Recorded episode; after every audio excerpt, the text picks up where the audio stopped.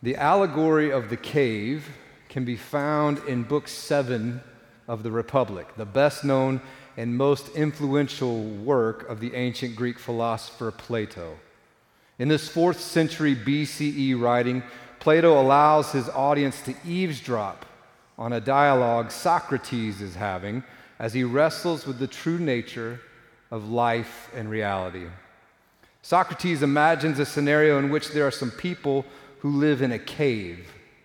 In fact, these poor souls have lived there since birth and they have been chained up facing a wall in the dark, unable to move their bodies or their heads, unable to see anything but what appears on the wall in front of them.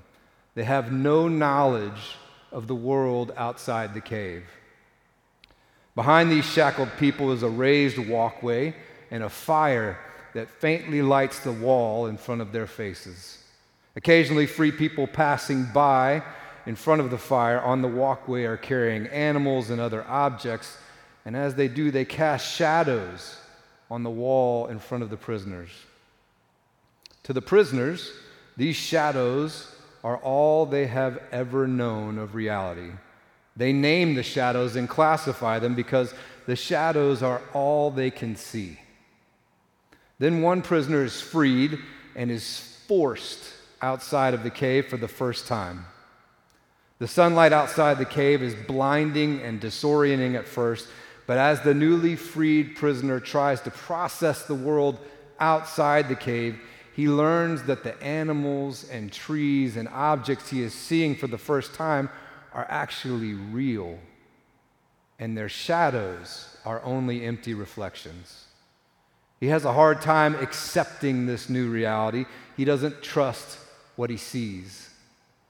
The shadows had always seemed so real to him before. As his eyes to continue, continue to adjust, however, he is increasingly able to see the shadows for what they are. Eventually, he's even able to behold the sun and understand its light as the source for all he can now see. Logically, he determines to return to the cave to share his discovery and experience with those who are still imprisoned. When he gets to the cave, however, he can no longer see that well in the dark. His eyes have adjusted to the sun. And as he blindly walks around the cave, he can't even see the shadows on the wall that used to define his reality. The other prisoners determine that whatever he experienced outside the cave has caused him to become blind and incoherent. Therefore, they reject his attempts to explain and free them. The allegory concludes with the assumption that were the remaining prisoners actually set loose by this man, they would kill him. Now, this 2,400 year old allegory of the cave is certainly an ancient and well known example of humanity, humanity wrestling with the nature of reality. But it's most definitely not our only example. The idea that there is more to reality than we presently understand, that there is something more than the shadows we currently grasp, is ubiquitous throughout history and across all cultures. One could even argue that this mystery is as ever present with us today as it has ever been. Our desire to see clearly instead of through a glass dimly, to know the truth behind the truth, to experience deeper meaning and understanding, fills the pages of our books and the screens of our lives. Consider Lewis Carroll's Alice in Wonderland, J.M. Barrie's Peter Pan, or the Chronicles of Narnia by C.S. Lewis. All stories that imagine a deeper, more true reality unseen by those who refuse to look. Or perhaps more modern examples like J.K. Rowling's Harry Potter series, Lana and Lily Wachowski's The Matrix, or even Michael Crichton's Westworld. These intricately crafted narratives also wrestle with the possibility of a world outside of the cave. And if we're looking for a biblical example, enter the Gospel of John. The Gospel of John may very well be one of the most complex, intricately, and beautifully written pieces of writing in history. It is a masterful composition filled with symbol, directional arrows, and enough theological layers to keep us busy for a lifetime. John is not doing one thing in his gospel. He's not just writing on one layer or storytelling to one cause. His storytelling has many causes, and his writing has many layers. I want to invite you to consider the possibility that one layer of John's gospel is, in fact, a response to Plato. That at least one of the causes of John's gospel is actually to address the allegory of the cave, to examine, to push, and pull on the very nature of reality put forth by Plato 400 years before John began to write. John, the beloved disciple of Jesus the Christ, has learned a thing or two about the nature of reality, and he has some ideas to share about the cave. So let's listen together to this portion of the story of God as it is written in the library we love. Jesus has resurrected.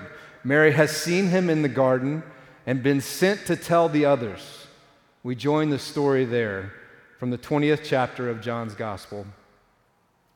Later on that day, the first day of the week, the disciples had gathered together, but fearful of the religious leaders, they locked all the doors in the house. Jesus entered, stood among them, and said, Peace be with you. Then he showed them his hands and side. The disciples rejoiced at seeing the Master with their own eyes. Jesus said to them again, Peace be with you. Just as the Father sent me, so I now send you. Then he took a deep breath and breathed on them, saying, Receive the Holy Spirit, knowing that when you forgive someone's sins, they're gone for good. If you don't forgive sins, what are you going to do with them? But Thomas, who was called the twin, one of the twelve, was not with them when Jesus came. So the other disciples told him, We've seen the Master. But Thomas said to them, unless I see the mark of the nails in his hands and put my finger in the mark of the nails and my hand in his side, I will not believe. A week later, his disciples were again in the house. This time, Thomas was with them. Although the doors were shut, Jesus entered, stood among them, and said, Peace be with you. Then he focused his attention on Thomas. Put your finger here and see my hands. Reach out your hand and put it in my side. Do not be unbelieving, believe. Thomas answered him, My Lord and my God. Jesus said to him, You believe because you've seen with your own eyes. Blessed are those who have not seen and have yet come to believe. Jesus provided far more God revealing signs than are written down in this book. These are written down so that you will believe that Jesus is the Messiah the Son of God, and in the act of believing have real and eternal life in the way he personally revealed it. The story of God told for the people of God. Thanks be to God. Now, before we dive specifically into the scripture we just heard, let's spend just a few moments examining the connections between John's gospel and Plato's allegory of the cave. To begin, sight is a central theme in John's gospel much as it is in the cave. Throughout the gospel, people are invited to truly see. True sight permeates the stories of Jesus and Nicodemus in chapter 3, Jesus and the healing of a man born blind in chapter 9, and the death and raising of Lazarus in chapter 11. Next, there are numerous times in John's gospel where those who reject Jesus and the truth he attempts to bring them are described as lost in the darkness. They even repeatedly try to seize Jesus in order to kill him, just like the prisoners of Plato's cave. Plato uses the Greek verb helkuo to describe how the freed prisoner is actually forcefully dragged into the light outside the cave. In chapter 6, John's gospel uses the same exact verb, helkuo, in a much more affectionate way to describe how God draws people into the light of the Christ. Chapter 8 of John's Gospel details an exchange between Jesus and the religious elite at the temple that is strikingly similar to Plato's freed prisoner returning to the cave. At several points in the exchange, Jesus compares the religious elite to slaves shackled in bondage. In verse 23, he tells them, You are from below, I am from above. You are of this world, I am not of this world. In verses 31 and 32, Jesus assures them that if they will follow him, they will know the truth, and the truth will set them free. And in verse 12, Jesus says, I am the light of the world. Whoever follows me will never walk in darkness, but will have the light of life. Light and the reality that the Christ is the light also radiates throughout John's gospel. The prologue of John's gospel states, What has come into being in him was life, and the life was the light of all people, the light that shines in the darkness, and the darkness does not overcome it. John the Baptist is described as a witness to testify to the light, the true light which enlightens everyone. John 3:19 states, "This is the verdict. Light has come into the world, but people love darkness instead of light. John is not just making loose connections to Plato's cave, he is obviously determined to rewrite it. Chapter 20, from which we just read a few moments ago, literally begins in a cave, the cave of Jesus' burial, with the words, while it was still dark. And after Mary has her encounter seeing the resurrected Christ in the garden, she is instructed to go tell the disciples what she has seen.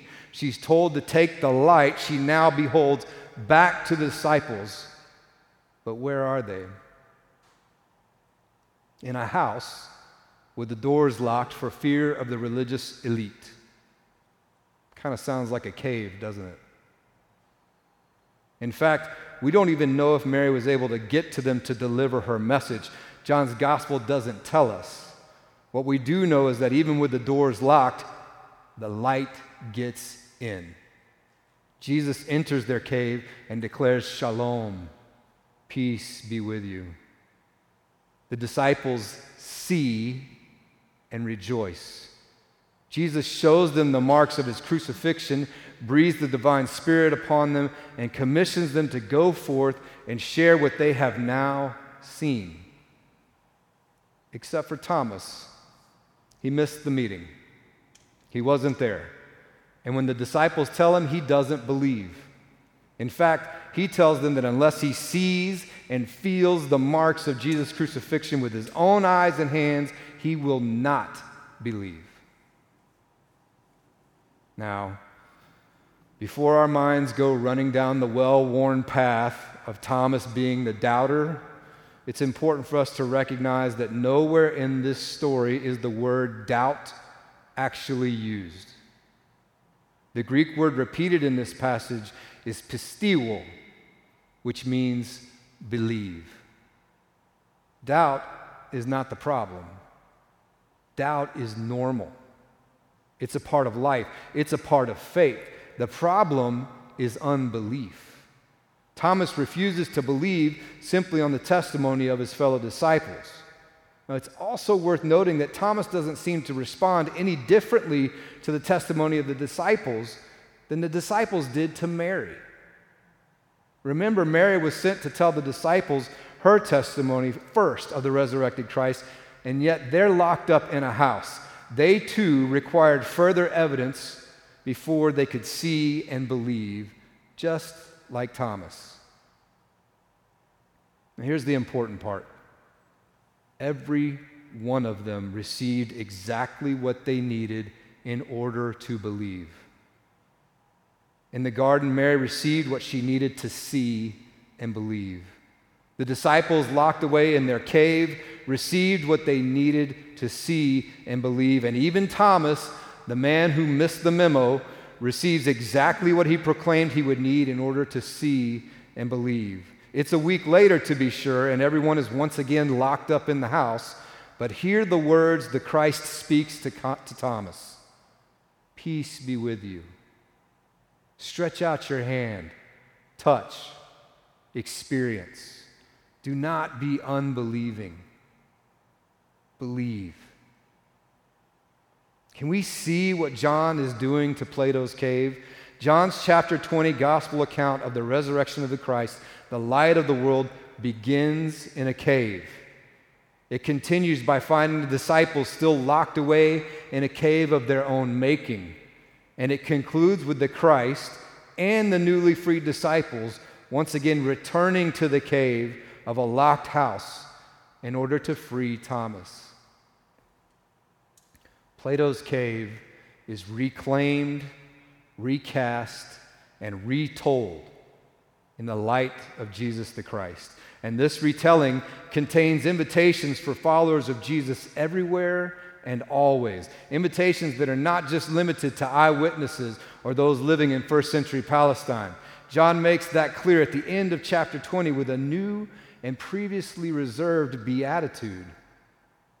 Jesus says, Blessed are those who have not seen and yet come to believe. Who is that beatitude for? Everyone in this part of the story has already seen and believed. Who are those who have not seen and have yet come to believe? just in case we're confused, in verses 30 and 31, John tells us these signs are written down so that you will believe that Jesus is the Christ, and in the act of believing, have real and eternal life. You, the reader, you, the listener, you who believes without seeing. Now, while I would not presume to be able to understand or behold all of the invitations put before us in the cave, there are a few I think I can see at present. First, there seems to be an invitation to humility. That is, an invitation to consider the possibility that I too have some caves in my life that perhaps I don't see as clearly as I think I do. This invitation to humility invites me to resist the temptation to be an expert everywhere I go and instead move toward what Zen Buddhism calls shoshin, or the beginner's mind. Can I have an attitude of openness and eagerness, resisting preconceptions, and show up just as a beginner would in humility, leaving room for the possibilities and learning, leaving room for the possibility that I might not see as clearly as I think I do? There also seems to be an invitation to solidarity.